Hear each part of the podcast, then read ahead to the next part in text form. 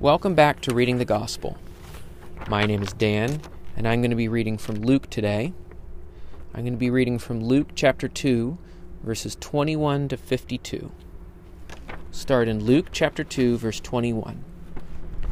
And when eight days were fulfilled for the circumcising of him, his name was called Jesus, which was so called by the angel before he was conceived in the womb. And when the days of their purification according to the law of Moses were fulfilled, they brought him up to Jerusalem to present him to the Lord, as it is written in the law of the Lord Every male that opens the womb shall be called holy to the Lord. And to offer a sacrifice according to that which is said in the law of the Lord, a pair of turtle doves or two young pigeons. Joseph and Mary kept God's law, circumcising their son on the eighth day, naming him as instructed keeping the rules of purification, and bringing their sacrifice for the firstborn. This sacrifice was to redeem or to buy back one uh, each firstborn child who was God's or to be God's. And all families would perform this rite, but I don't think any family had a child that was God's as much as this child, Jesus. This offering of two small birds reveals the poverty of their home, a humble birth indeed, and yet parents who are diligent to obey God's word. Let's keep reading in verse 25. And behold, there was a man in Jerusalem whose name was Simeon. For this man was righteous and devout, looking for the consolation of Israel.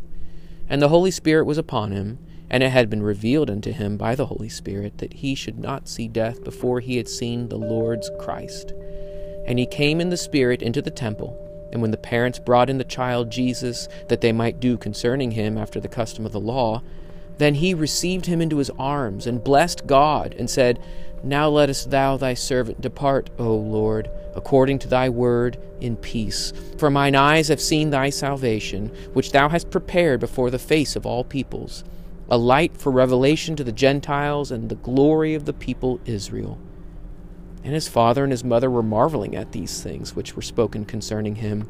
And Simeon blessed them, and said unto Mary his mother, Behold, this child is set for the falling and rising of many in Israel, and for a sign which is spoken against. Yea, and a sword shall pierce through thine own soul, that thoughts out of many hearts may be revealed. We can see the Lord had been busy revealing his will and his blessings. Simeon awaited the Lord's anointed one, as revealed to him by the Lord. And can you picture the surprise and wonder in Joseph's eyes when Simeon blessed God out loud in this way? And what of Mary?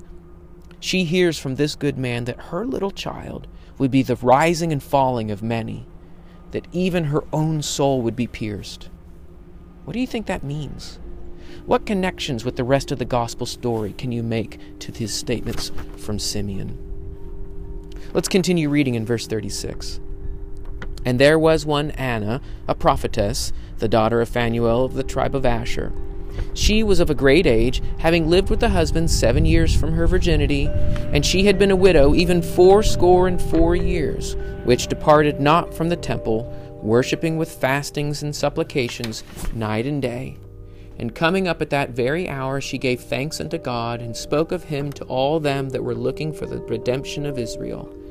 And when they had accomplished all things that were according to the law of the Lord, they returned into Galilee and into their own city Nazareth. And the child grew and waxed strong, filled with wisdom, and the grace of God was upon him. And here comes Anna, also excited to praise God for his blessings. There was something about baby Jesus that revealed his nature to those who were seeking spiritual light. The good man and the good woman found Jesus. And what of yourself? Let's keep reading in verse 41. And his parents went every year to Jerusalem at the feast of the Passover. And when he was twelve years old, they went up after their custom of the feast. And when he had fulfilled the days, as they were returning, the boy Jesus tarried behind in Jerusalem, and his parents knew it not. But, supposing him to be in the company, they went a day's journey, and they sought for him among their kinsfolk and acquaintance. But when they found him not, they returned to Jerusalem seeking for him. And it came to pass, after three days, that they found him in the temple, sitting in the midst of the doctors and teachers, both hearing them and asking them questions. And all that heard him were amazed at his understanding and answers. And when they saw him, they were astonished. And his mother said unto him, Son, why hast thou thus dealt with us? Behold, thy father and I sought thee sorrowing. And he said unto them, How is it that ye sought me? Wist ye not that I must be in my father's house? And they understood not the saying which he had spoke unto them. And he went down with them and came to Nazareth, and he was subject unto them.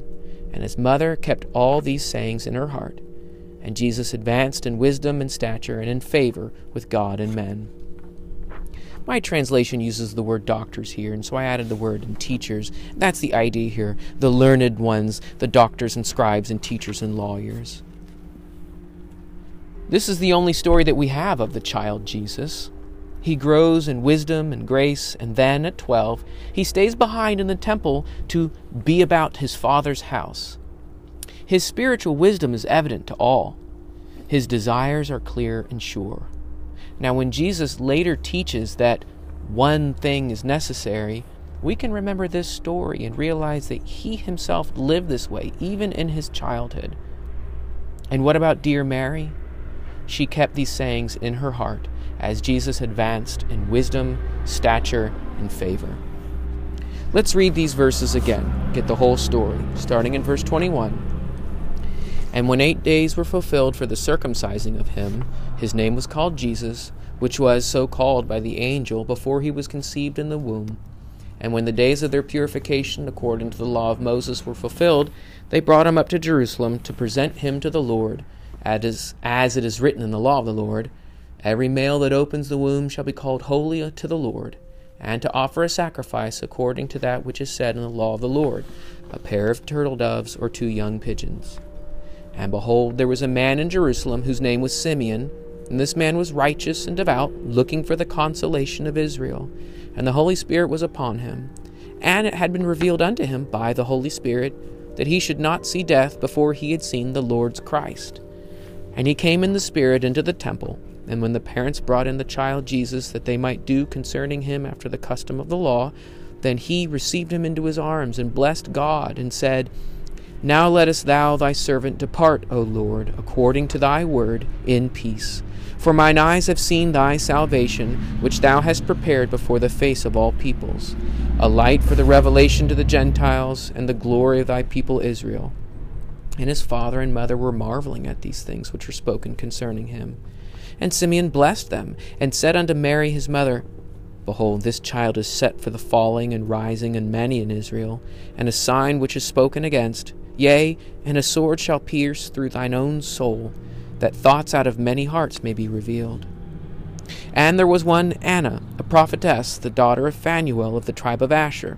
She was of a great age, having lived with the husband seven years from her own virginity, and she had been a widow even fourscore and four years, which departed not from the temple, worship with worshipping with fastings and supplications night and day.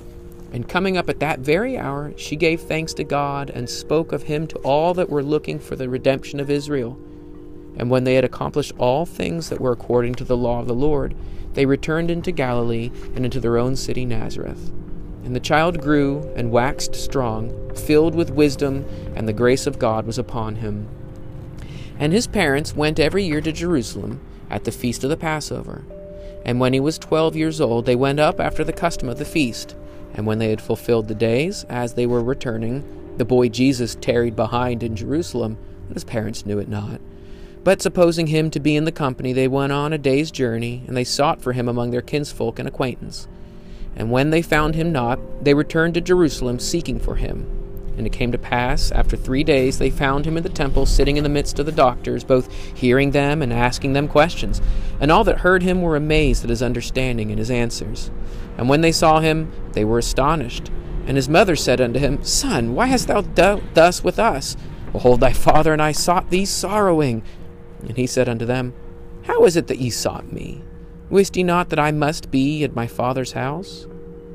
And they understood not the saying which he spoke unto them. And he went down with them and came to Nazareth, and he was subject to them. And his mother kept all these sayings in her heart.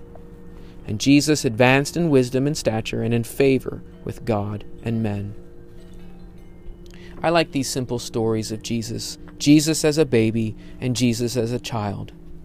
And we learn a lot about the power and the majesty of one who is so great, living in humility and subjection, teaching us how we ought to live in humility and subjection.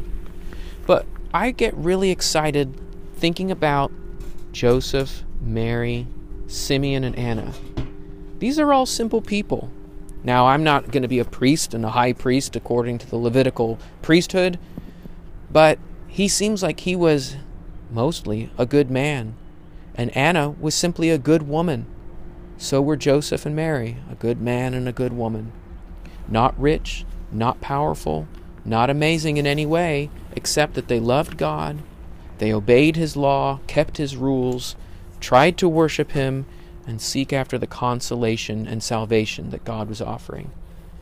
God blessed their seeking.